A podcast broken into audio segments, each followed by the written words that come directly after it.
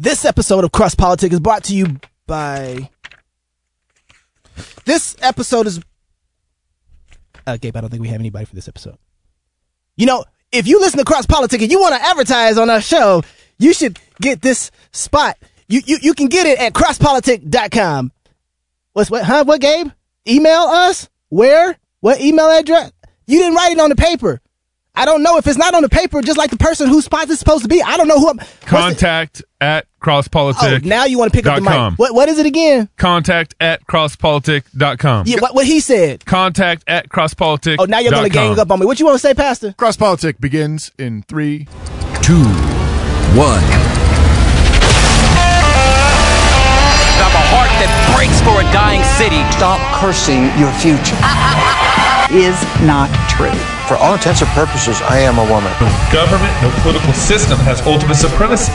Jesus is King of Kings, and it's about time our nation returned in humble submission to his lordship. You are not protecting women. You are authorizing the destruction of 500,000 little women every year. But that's, I didn't start it. But, sir, sir, with all due respect, that's the argument of a five-year-old. I didn't start it. Right when the Spirit comes upon people, they go to war, they go to battle, and the enemies of God are driven back and they're slaughtered. You are listening to Cross Politic with Gabe Rench, the Water Boy, Pastor Toby Sumpter, and the Chocolate Knox. Hello, y'all. Welcome to Cross Politic. Thank you for joining us. Um, I'm I'm excited. I'm here with Knox and Pastor Toby, and I'm excited about this because we got a special guest on the show, which we'll get to in a second. But before that, I want to introduce our topic. We're going to solve all issues regarding church and race and No, no, no, not us. that- in this show. No, no. we're going to do it. Doctor Doctor Lucas. Dr. is Lucas, gonna- Dr. Sean Lucas. He's going to solve the world. He's going to help us. Exactly. Yeah. Hey, Dr. Lucas, thank you for joining us. It's my pleasure. Thanks for having me. We set the bar high. There we go. He's going to solve all the problems, church and race, in the next 40 minutes. Uh, Dr. Sean Michael Lucas has taught at RTS since 20, uh, 2011, was elected Chancellor's Professor of Church History in 2017 while continuing as Senior Minister of Independent Presbyterian Church. I don't know how you do that. How you do an independent? I don't know. Uh, we'll ask him Yeah, about that. we'll ask him. That's part of okay. Out of, out It's of a Me- paradox. uh, it's like three in one, like the Trinity. That's right. Yeah. Um, from Memphis, Tennessee, he graduated from Bob Jones University with a BA degree in pastoral studies in 1993, has an MA in theo- theology and church history 1994, and received a PhD from Westminster Theological Seminary in Philadelphia in historical and theological studies and the American Reformed tradition in 2002. Wow. He's Yeah. previously served um, in several other uh, PCA churches, as um, well as he was a faculty member and administrator at Covenant Theological Seminary out of St. Louis. Yes. Um, he and his wife Sarah have four children. All baptized. And I beat you to it. I beat you to it. to go. we're pretty. Yeah, we're pre- they're baptized. They're baptized. We know. I don't know. Uh, That independent and that Presbyterian made me nervous. Uh, all right. Are they baptized, Doctor Lucas? Uh, yes, they are. All Got right. to do that in order to be ordained. Yeah, So, that, yes, was they're close. baptized. that was close. in, in your free time, it says you enjoy running and following your beloved St. Louis Cardinals. It's a pleasure to have you on Cross Politic. Welcome. Thank you. Thanks to be with. Good to be with you. Um, so, as you know, what, what we want to talk about today is um, what I think you've actually termed, Dr. Lucas, the lost legacy of Black Presbyterian. Um, and um, and I want to just kick things off first of all by kind of just questioning the the title a little bit. Um, why is race even a category that Christians should recognize or give special attention to? What I mean is, um, I've never heard um, about the lost legacy of blue-eyed Presbyterians or red-headed Presbyterians or the lost legacy of left-handed Presbyterians. Um, why should we give special attention to black Presbyterians? Well, because the legacy of all those folks that you've mentioned has actually been written, right? I mean, it's you know the story of Presbyterianism, uh, at least the received story of Presbyterianism, is the story of white, sometimes blue-eyed, sometimes red-headed, often left-handed, uh, but but largely European American Presbyterians, uh, and yet there's this this missing um, storyline uh, of uh, a significant body uh, within Presbyterianism that, uh, and particularly American Presbyterianism, that has gone untold. And it was one of the things that really, I think, struck me forcibly. I mean, uh, going through a PhD program in American Reformed tradition at, at Westminster Theological Seminary, where I studied with D.G. Hart, who notable American Yeah. religious Yeah. historian. Sure. And at no point did we talk about uh, anything regarding black Presbyterianism outside of what the Southern Presbyterians thought about slavery. Uh, and yet there's this, this notable stream of black Presbyterianism uh, that contributes to the larger Presbyterian story, and that's a story that needs to be told. Um, man, so I I saw your video, the Lost Legacy. I recommend everybody goes to YouTube and watches it. It's a it's a really good video. Just a real quick history for me. When I got when I became reformed, one of the hardest things for me to do was to to go to um where I just say where I thought sound doctrine was being taught. So I came from a charismatic background to this is gonna don't laugh. Christian Missionary Alliance, which to me at that point looked like a Calvinist, you know, super reformed Geneva. It's like I Oh, walked wow. into Geneva leaving from a charismatic church. And one of the things that I, I wish that I had known then was just how much I was actually welcome into the reform uh, community. And so watching your video really opened up just kind of like, you know, we're for, for black people, you're not coming in here just like in fourth quarter. You've actually been a part of this narrative and this story a long, long time before you ever showed up. Yeah, I, I think that's actually, you know, um, having taught at both Covenant Seminary and Reformed Theological Seminary, uh, for African American students who who make it to those Reformed seminaries, uh, often they're told that uh, the Reformed and Presbyterian tradition is a white tradition. Uh, that's that's not our theology. That's not our tradition. They're told, uh, and so being able to talk about uh, black Presbyterian leaders like a, a John Gloucester or a Theodore Wright or a Francis Grimke, uh, all uh, uh, thoroughly reformed. Um, Grimke was one of Charles Hodge's last students at Princeton. Uh, and was praised by James McCosh, uh, with whom he took classes at Princeton College.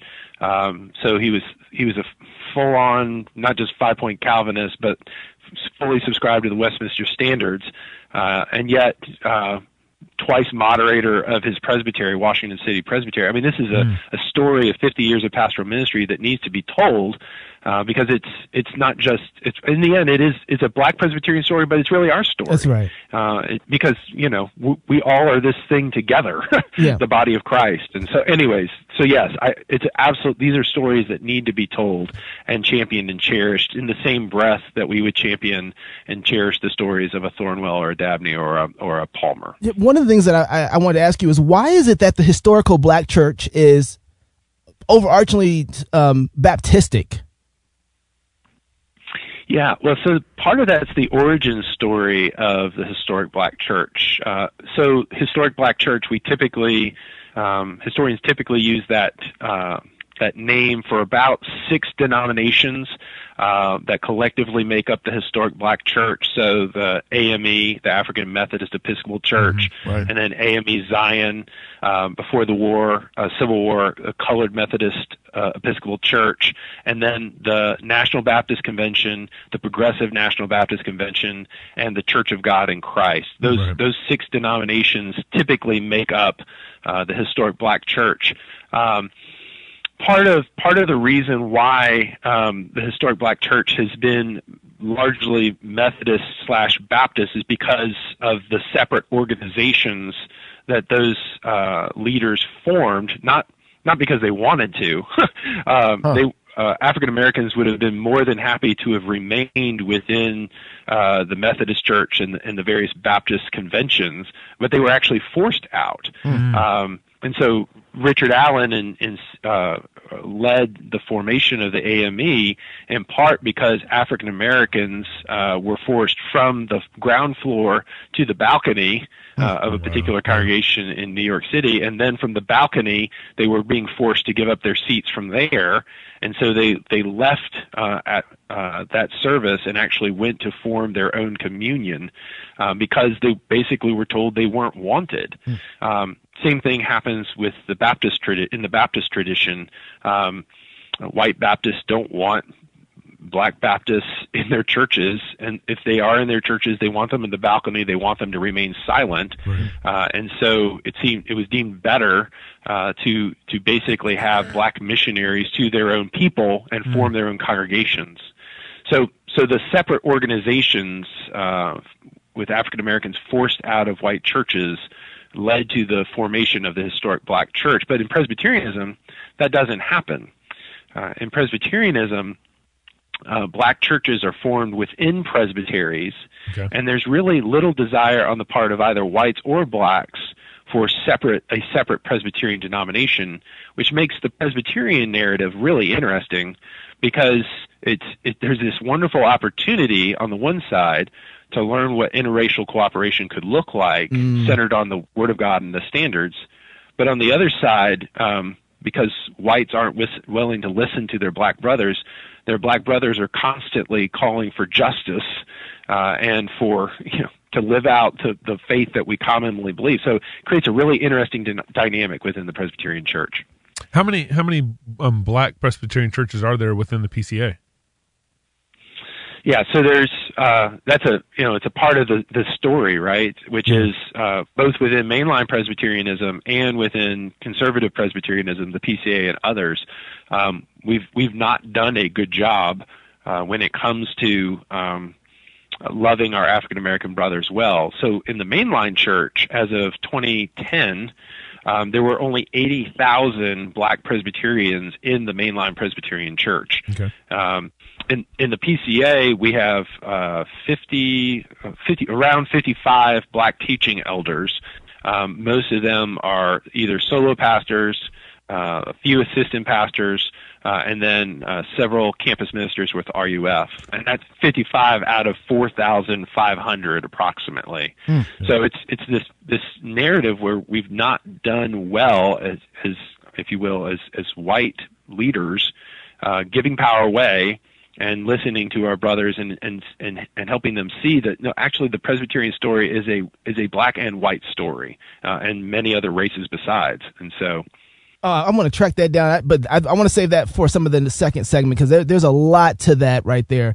Uh, the the thing that I wanted to ask you too was black Presbyterians um, stayed in Presbyterian churches, right? The black Presbyterians that stayed in the Presbyterian churches. It seems like when you look back through history, they weren't the ones who were engaged in engaged in the social um, social movements of our culture, like civil rights movements, um, same uh, black voting rights movements. They seem to be somewhere else, and it seems most of that is run by black um, Baptistic uh, ministers instead of our black Presbyterian ministers. What in the world?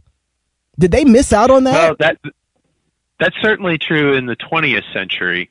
Uh, in the 19th century, though, particularly before the Civil War, um, black Presbyterian pastors actually were heavily invested in trying to to urge their brothers and sisters on to justice issues, and and so particularly when it comes to education.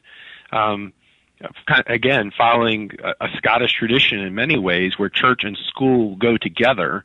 So, black Presbyterian leaders were doing the same thing, urging uh, for their white counterparts both to invest in black churches, but also to help support.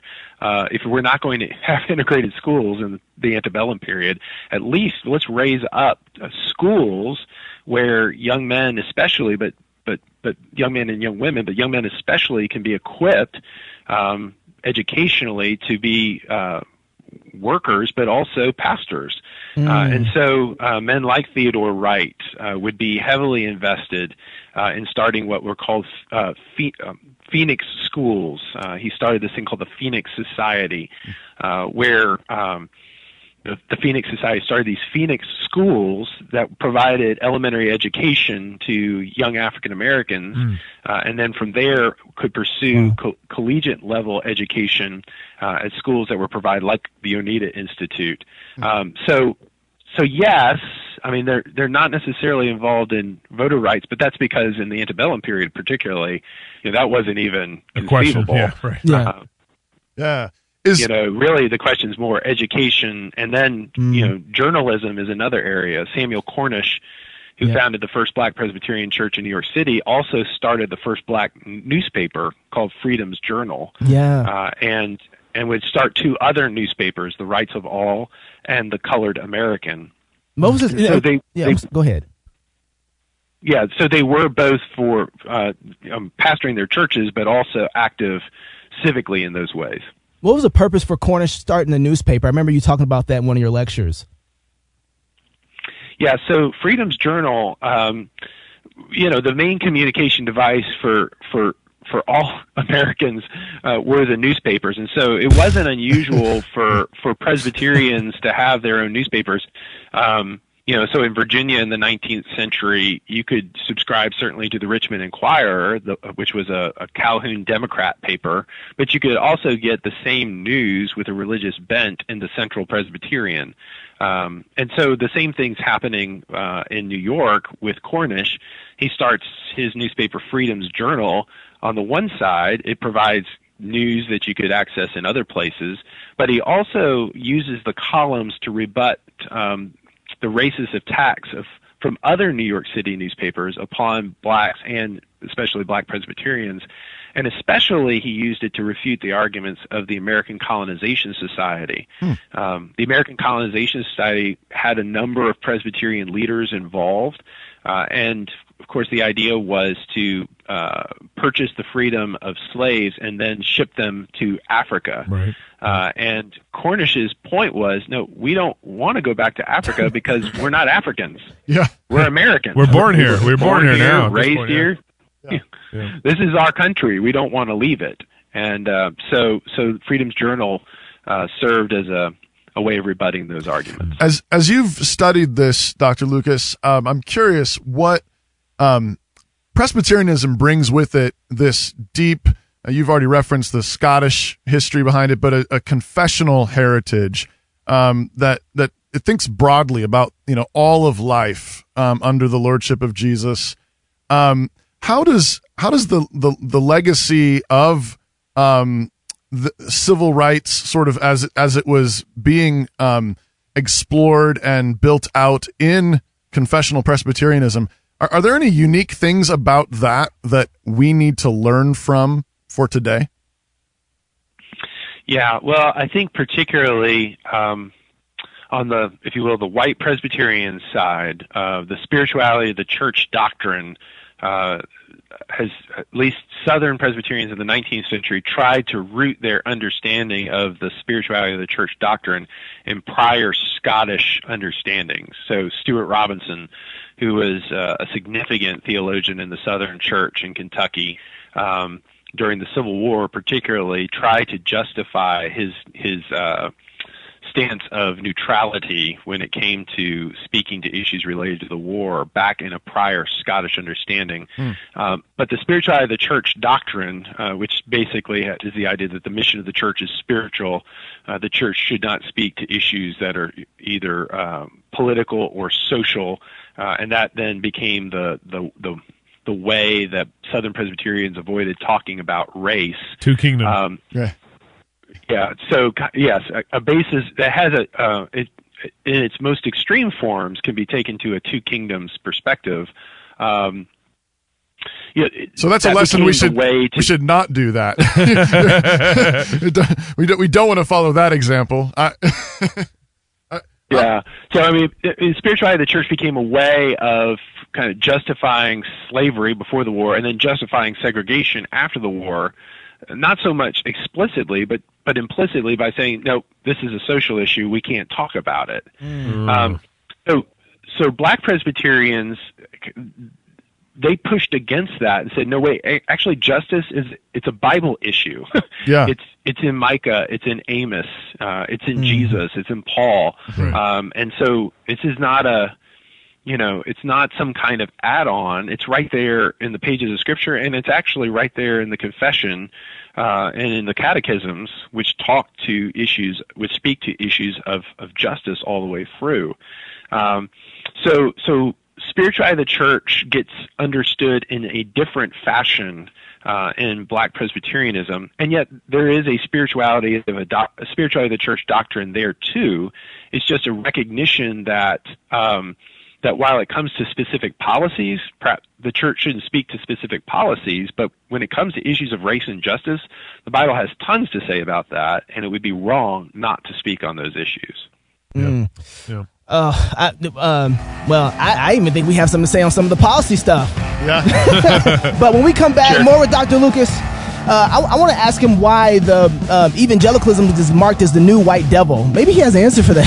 yeah, right? when we come back on Cross Politics. Get ready, Dr. Lucas. You got some explaining to do.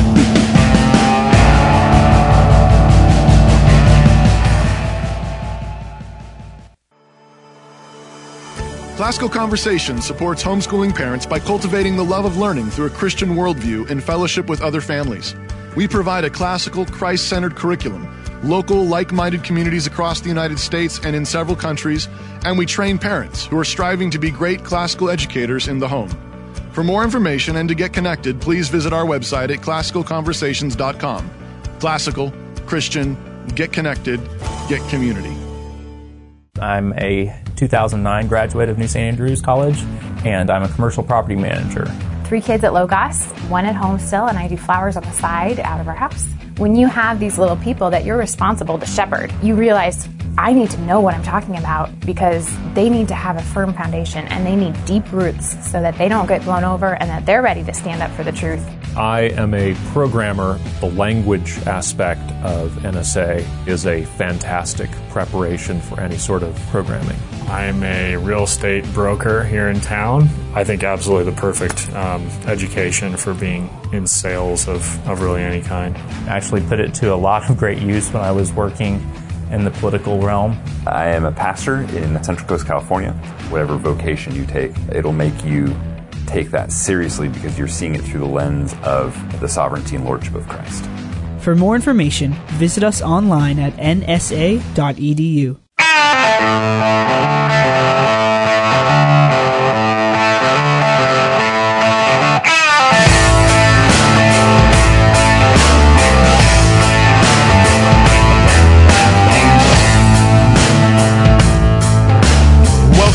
Welcome back to Cross Politics. It's Black History Month. Special edition. Oh, it is. It is It Black is. History Month. Oh, you didn't know? you didn't know why we were doing this? This episode is brought to you by Black History Month. and with us today, we got the, we got the good Dr. Sean Lucas uh, bringing us up to speed on the lost legacy of Black Presbyterians. Chocolate Knox is not the only one.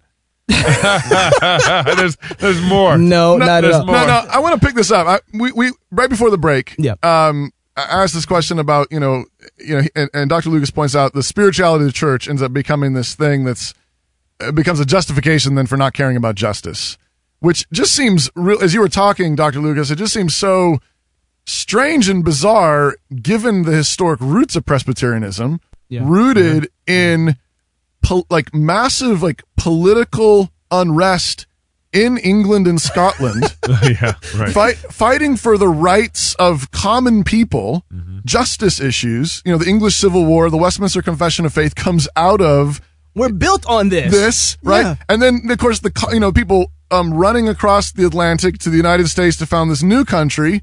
You know, many of the leading generals of the Revolutionary Army were Presbyterian ministers, um, fighting for the rights. I mean, what what happened? Where did we where did we lose that um, that understanding of yes, the church is spiritual, but the church touches down. The tu- the church is cared it cares about um, it cares about the things of this world. It cares about justice and mercy. What what happened? Do you think?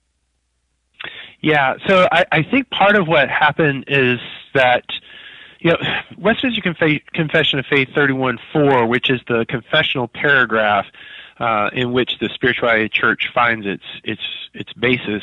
Um, I mean, it was origin it was originally written, as you guys point out, in the context of an assembly that was actually called by the state in order to establish a right. new state religion. Right. Um, and and yet, when it comes to America, in a in an atmosphere of church-state separation, and in fact, church disestablishment, that that church-state separation, I think, gets read back into the document, so that so that church-state disestablishment or church state separation actually gets read as faith life separation um, in ways that are just extremely unhelpful. Uh, and so uh, when it comes into the 19th century, um, Southern Presbyterians particularly use the spirituality of the church doctrine very strategically um, to you know to addr- to avoid addressing issues related to slavery, segregation, and race.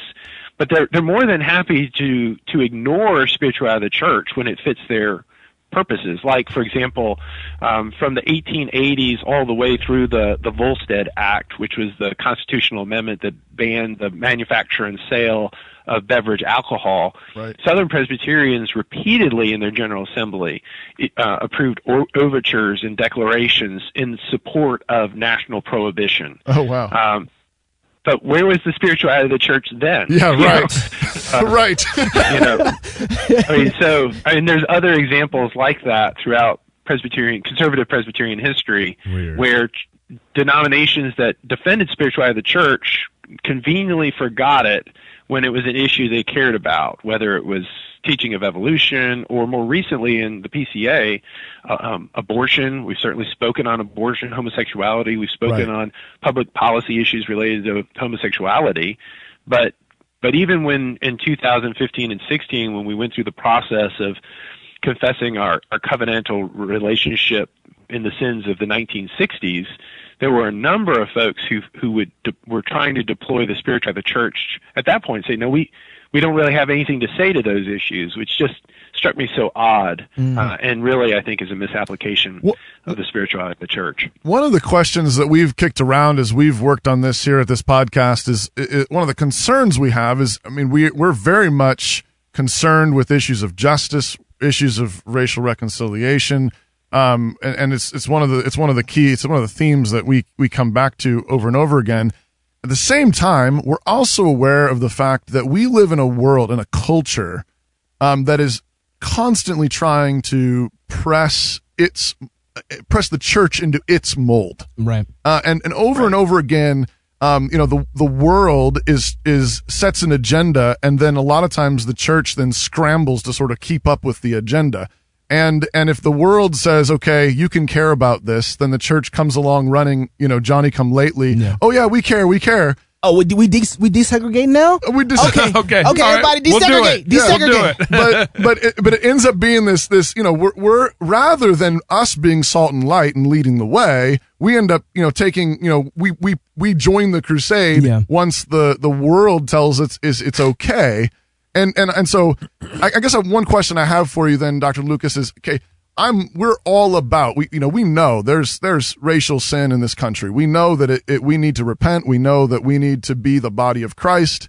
Um, you know there that you know water is thicker than blood. Um, you know the blood of Jesus is what unites us all together.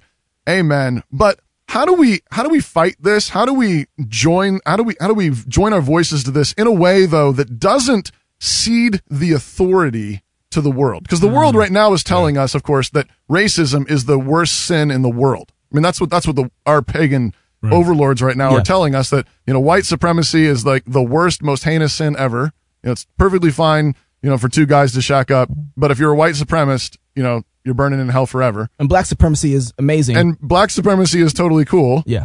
Um, but you know, so I mean, this is the world we live in, and it's like, and we have to be faithful here, which means that we can't, you know, we can't pretend away sins that are really are there. But how do we address these things in a faithful way that doesn't cede authority to the world? Does that make sense? What I'm asking? Yeah, yeah, I, I think so.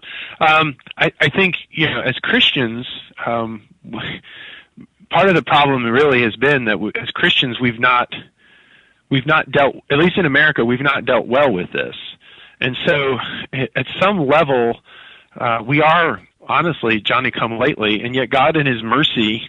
Um, you know, used uh, religious leaders like a Dr. King or a um, Reverend James Lawson, um, who doctrinally probably wouldn't pass muster in a Presbyterian church, and yet he God undoubtedly used them to to raise this issue and to appeal to the consciences of white Christians to say, wait, you're you're not living into your theology. Now that now that we our consciences are pricked, now we have to take the lead so that it's not we're not reactive, but to say, you know, Ephesians two is right. The cross has torn down the dividing wall between white and black, and the blood of Jesus is our only hope on this issue. But God is creating one new humanity, and it's only in the church that this is going to happen. My friend Russ Whitfield, who's a PCA pastor in Washington D.C., he he says that cross-centeredness is the only way for cross-cultural mm. to happen.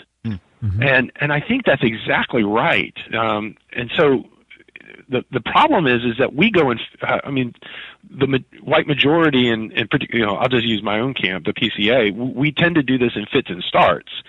So instead of being consistent that no this is we this is not like a one off or this is you know the issue of the day but this is who we are. You know uh, we we want to lean into uh the church of revelation 7 you know the new heavens new earth church. Yeah. That's the church we're already part of and we need to see that now. Yeah. uh at some level. We'll never be perfect but but we need to to see that now. And that that means we have to be intentional. Um and, and working towards those uh, towards or towards realizing that that vision. So yeah. Um, so yeah, I, I think there's a, a certain kind of intentionality where we have to say we've we've not done well with this, but God helping us, we will do better with it now. Yeah. And I, I think um, uh, the way I've taken uh, Toby's question and how I've kind of um, worked through it is it seems to me that the probably the biggest problem with the church, if I was going to kind of narrow it down to three areas, um, and this isn't just the PCA, I grew up in the PCA.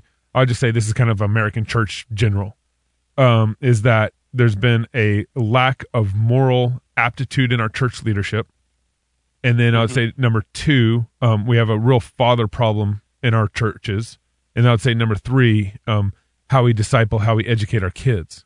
Um, but go back to number one, it, it seems to me, especially on this this issue of race, is that our church um, in the U.S. and even in the PCA. So I was a, I was a three I was a member of three different PCA churches in three different states, and um, that everywhere I went, there was some sort of moral failure of church leadership, which mm-hmm. created, I think, you know, I was just thinking when I was thinking about this topic, I was thinking, how could the PCA 30, 40 years ago identify and break off from the PCUSA church over liberalism?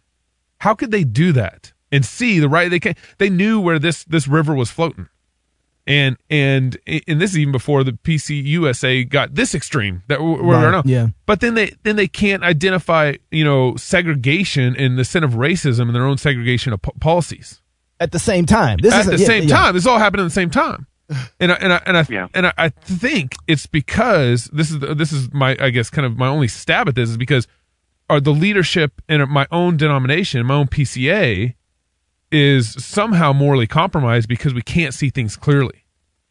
Um, yeah, no, I think that's a I think that's a good analysis. You know, you know, it's basically what I try to argue in my history of the PCA uh, for continuing church, uh, which you know the context, the larger context in which the PCA is birthed is um, is this kind of it's the same worldview that ultimately shapes modern American political conservatism. It's anti-communism, Mm, mm. anti-integration, and anti-centralization. Hmm. Um, and so these these things come together, and they have they're bound together by a, a, a conservative religion. Conservative religion holds it together, but those three prongs. Um, they really that really is the worldview. And so at some level, um, uh, the generations leading up to 1973 were culturally captive, and and they were they had this huge blind spot when it came to issues of race um, that um, they that they were culpable for, I think, but um, and I would say, uh, but yet it it was the case. So you had this this strange amalgamation uh, or intertwining of Christian religion or conservative religion, politics, and social mores that that was largely unexamined. Uh, and so the big question for us today is always when we do this kind of cross cultural work and we look back over time and we say, how in the world could that happen? Is to always be asking the question, okay, so where are our cultural blind spots today? Right. You know, are you know, I mean, uh, it seems as though the younger generation the, of evangelicals and even PCA folk um, have gotten tired of the culture wars, particularly in relationship to abortion, and so there's been a tendency to downplay talking about abortion and, and Yeah. rather focusing on other issues, whether race or immigration or uh, uh, well, we need to talk about race and immigration, but but we also have to be for the unborn. Right, right. and that that gets to that issue that you were talking about about kind of how, do we have a moral uh, aptitude, you know, an ethical commitment to the law of God working out in a life. Uh, that that's the thing we have to keep working. It's not either or; it's a both and. So so we had um on we we did a live show with uh, uh Pastor Doug Wilson and Voddie Baucham, two two pastoral figures who are not really looked at as um uh you know Voddie has a white card now. He, he the black church doesn't really look to him for any any guidance and leadership and and Pastor Wilson has written on slavery in a kind of unfavorable way on this issue. And so they've been disregarded on this topic. We had him on our show, and one of the questions that we asked him, I, I thought it was one of the most productive discussions I ever had on church and race. And one of the questions we asked him was to to Voddie, what are the sins of the white people in all this? And then the Pastor Doug, we asked him, what are the sins of the black people? So we flipped. We spent most of the we show. wanted to angry the make the whole internet angry. Yeah. We just wanted to we blow the whole tick, thing We off. want to take everybody off. Yeah. Um, we'd spent most of the time. Voddie had spent most of the time talking about the sins of black people, and Doug had spent most of the time talking about the sins of white people in this whole in this whole issue. And then we flipped that on him at the end.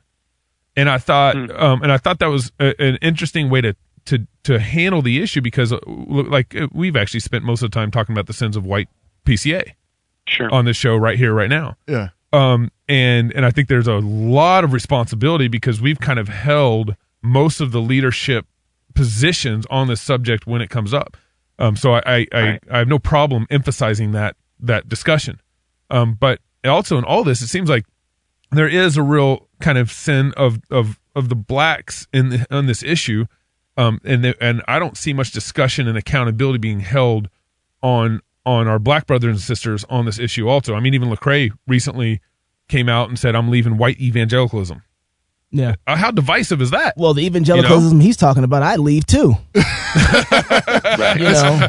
well, and that and I think that gets even to the whole issue. What I mean, you know, and lots of folks have been talking about it, and of course, since I was one of Darryl Hart's students, I mean, I'm well trained in thinking what is evangelicalism. Right, right, really right, right. A, That- kind of a construct of sorts, and Yeah. and yeah, I mean, if if if Robert Jeffress is white evangelicalism, I'm not that.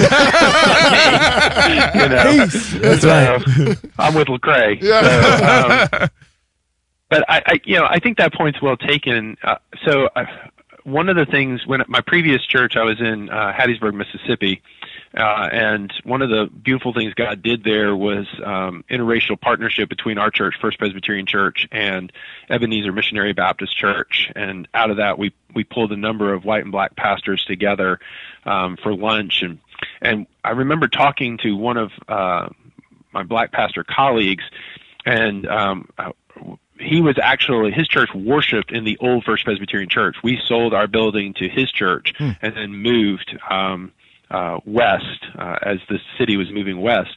And uh, but I, I talked to him about the possibility. Hey, it would be great to do a joint service in this in y'all's space, which is the old First Pres space. I think it would be be great for us. It'd be uh, you know. Yeah. And he said, well, I'm for it, but it's going to take a lot of work with my people to get there. And it was one of those first kind of aha moments that said, "Oh, wait, this isn't just a my folk issue. Yeah. this is a his folk issue too." Yeah. Um, and uh, and it was helpful to kind of remember that. I, I think though we, uh, just speaking as a white Presbyterian pastor, I, I don't think I can let my people off the hook recognizing that. You know, it's one of the things that um, Ligon Duncan said when we were working our way through the racial reconciliation overture process in the PCA. You know, he said we, as white guys, we have to keep apologizing until our black brothers said, "All right, you got it. That's enough." You know, Yeah. we, we believe you. Let's go forward. And uh, and I, I found that helpful um, as a way of kind of having a mindset um, because I, I another friend of mine, Adolphus Weary, he he, he said, Sean, black people, we don't want to go back there either. we don't want to go back to the past. Yeah. It's Yeah. way too painful. Yeah. But we will take you by the hand and go back there to make sure that you understand it. And once we're convinced you understand it, then let's go forward together. Yeah. And Yeah. uh, to me, I think that's a really good word also. I, I really love John Ligon Duncan, and you know, far be it for me to disagree with him on, on, on anything, but I really have to disagree with him on that. I mean, because Hmm. and for me, as a Christian brother, if a brother apologizes to me, then I forgive him 70 times seven and, and, and, and so on. You know, if he even tried to put me in slavery again, he says, I'm sorry, man. I'm, I'm going to say, I forgive you and we're going to move on. I don't think that it's fair to try and put somebody, if my son, um, gets offended by his sister and he's like, you know, and, and she's like, I just feel like I need to say sorry a thousand times until he forgives me. Until you understand. Well, no, Until not at all. It's his sin now. It's his sin that he's not Sure. forgiving his sister, his brother, his blood, his family. And and and for the body, we're tied together with something much more than just blood. We're tied together by the bond of Jesus Christ and Mm, his blood. So if a brother comes to you says, I'm sorry, then you drop it and you say, Man, you know what? I sin too. I deserve the same thing you deserve, but we both at the foot of the cross. You know what I mean? And so, like, I, Yeah. I, I hear that a lot, but it's like, no, th- there's a responsibility to forgive your brother because of the gospel, Yeah. you know, and they don't have to tell you how sorry they are. You forgive them even if they don't ask you to forgive them. You know what I mean? Because we're Well, I- Christians. Yeah, I think that's a yeah, I think that's fair. I, I think probably part of what Lig was getting at.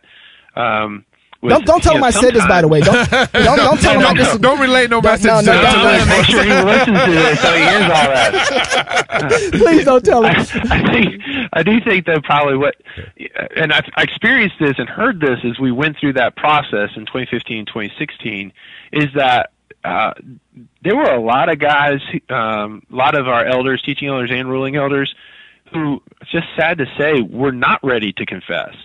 You know, they were not ready to say they. You know, they were. Do we have to do this again? And I was like, well, one time would be good because we we apologize for 1861, but 1961, when most of us, you know, when the founders were around, you know, we didn't talk about that. And so I, I think probably what he was getting at is, uh, you know, is there a heartfelt sense of I really am sorry. You know, I do see my covenantal participation in this. You know, I, yes, I wasn't alive, but but I have benefited from my founding. You know, my predecessors, my ancestors. You know, who who did this and said this. I, I mean, the church I serve now. I mean, the reason why we're called Independent Presbyterian Church is because we were founded in 1965 out of Second Pres here in Memphis uh, as a result of the kneel-ins. Um, White and black students from Rhodes College came and tried to integrate the services at Second Pres. They were they were kept away. In 1965, the session changed their policy at Second Pres to admit people regardless of race and color. Uh, and uh, in response to that, 230 people left, including uh, half of the elders, to form Independent Presbyterian Church. Um, our church had in its bylaws until 1983 that we would operate on a segregated basis. Wow. So, so I mean, this isn't like Yeah. this is real. That's crazy. Yeah. All right, so Yeah, so I, and I think some of this too is it's hard to. I mean, I I didn't I didn't grow up in the South, right? Yeah, right. no, I- true. and I and I just like like this is I I just don't like Know these things. I don't have Yeah. any categories for this. Well, that, that's what goes with what I'm about to say now. You- This question here is you were talking about in your Lost Legacy video. This is I want to hit on that. Okay. Uh, Lost Legacy video, you said that Black Presbyterians have a hard time making their way in white structures of of uh, the PCA, right? Of Presbyterianism. Yeah. And I think a lot of white people hear that and like, whoa, dude. What are you talking about? We're biblical. This ain't about whiteism. this has This ain't about we're- structure. We didn't have no. We Yeah. didn't get together and say, "Hey, what's our white structure?" Because we want to be different than those black guys. You know, No, no, no no. one drew that up, and so a lot of people are hearing that, and, and and because they're not from the South, they don't have that tension that's there. Like just in 2012, people don't know. Uh, a high school in Mississippi had their first integrated black prom. Like this is serious issues here. Right, right, You know. right. Right. Um. So a lot of people hear that and they're shocked. So what do you what do you mean by like white structures? yeah, what is that? Well, yeah. So I mean, the our the PCA uh, until two years ago, w- we had never had uh, a, a minority race person as the chairman of the overtures committee. We had never had a minority race person as chairman of the nominations committee. Um, certainly never had anyone but white guys as moderator of the General Assembly. Uh, and so it's a, it was a structure uh, in which um, the the leadership positions, the key positions, were held by people who looked just like me. On purpose? Um, I think I don't know. I don't think there was an intentionality, um, but I think there was. You know, at some level, yes, it's natural that you know we we we think, oh, who would be good for this position? Well, my friend over here, or this prominent, you know, large steeple pastor guy, or whatever. Um, the good old boy network. yeah, it becomes an old. bo- Or I used to, I ca- when I served in Mississippi, I called it the old Mississippi way. Yeah. You know, Yeah. the the current governor of Mississippi, Phil Bryant, is the first governor of Mississippi who was a who was not a graduate from either Ole Miss or Mississippi State. Hmm. So Wow. 200 years of history.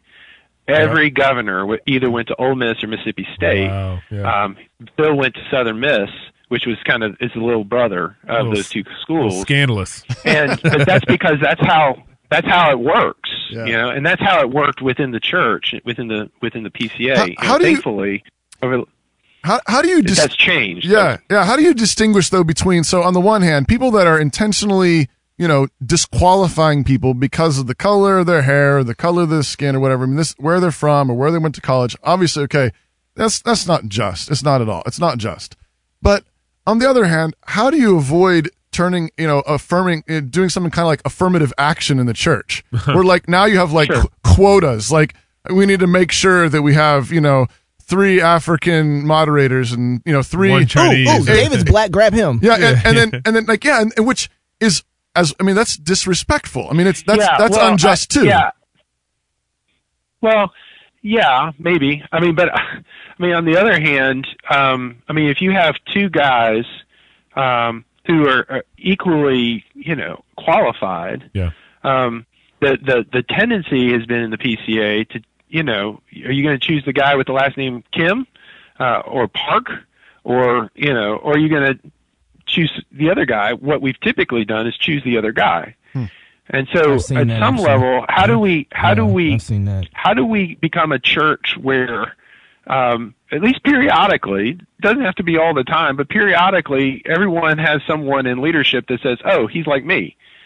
I mean, to me that's one of the cool things that uh, i'm so excited for this weekend with black panther coming out because all of my african american friends are so excited. Here you have an uh, you know pretty much an all black cast um, and and they're heroes and and you know They here are people guys. who look like me and they're not bad guys yeah, they're heroes and and so to me you know to have like Irwyn Ince uh African American teaching elder who's the first man black man to chair the overtures committee I mean that was just so significant or or Alex Jun who was the first uh, Korean American first minority to be moderator of the General Assembly, ruling elder from Ca- uh, California. Yeah, to me, Brown. that was really important.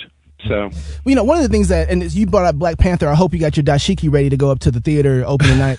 Um, but I'm, I'm going to lose my black card on this one. That's okay. I've, I've lost it many times over. But hey, I'm raising my kids to, to love the Lord, so I don't care. But one of the things that, that scares me, and th- since you brought up Black Panther, is that I see Black Panther and I see all my black brothers and sisters excited about this film, and yet when you step back and look at it, you see the homosexual movement behind it, and you see um, uh, feminism that's kind of tucked into this Trojan horse. So you accept all this blackism on the front of it, and you're so excited about what's going on. And then you got Hollywood on the other side stuffing this pig full of feminism and homosexuality, and now you got to eat the whole thing. And that's what scares me about some of this is that yes, we want to do that, but what's getting brought in? What's the Trojan horse of this too that we need to be aware of? And so I, I don't want to be Yeah. so excited about something and then miss out and say, oh man, we really shot ourselves in the foot there. Yeah. You know, so and and that's what I see. That's what I see happening with. I mean, uh, Dr. Lucas was mentioning earlier that you got this. Uh, a lot of the the younger generation getting tired of the culture war stuff, and and and just and this. I think I see tons of them jumping on this social justice warrior train, which we need to be on. Well, And which, well, which, not- which we not- need to deal with. I don't want to be on that train. We need Yeah. to deal with social justice, no doubt. Right, but but I want to do it by biblical standards. Yeah. fully biblical standards. I want to do it because Jesus says we've got to do it. It's Yeah. obedience to the law, and and it's justice. Not, but there's a social justice warrior train Yeah. that's taking you somewhere you don't want to go. And I think they want to be uh, in the same way as biblical as we are, but I don't think that they're always seeing what's Right. underneath all of that. That they're That, that- you know, I, where the I train agree is going, completely. you know. Yeah. Wow, Dr. Lucas, uh, thank you so much for your time. We ran over time, and you've been very kind. thank you so much. so much. Please go check out Dr. Lucas's video, "Tell the Truth" on YouTube. Um, Is there any books that he's got coming out or anything? Dr. Lucas, what's your latest book? So the last book was For Continuing Church: The Roots of the Presbyterian Church in America. It came out in 2015. Okay, go get it. Go get it. Check it out. Until next week, love God with all your heart, soul, mind, and strength. Love your neighbor as yourself. Go fight, laugh, and feast. This is Cross Politics.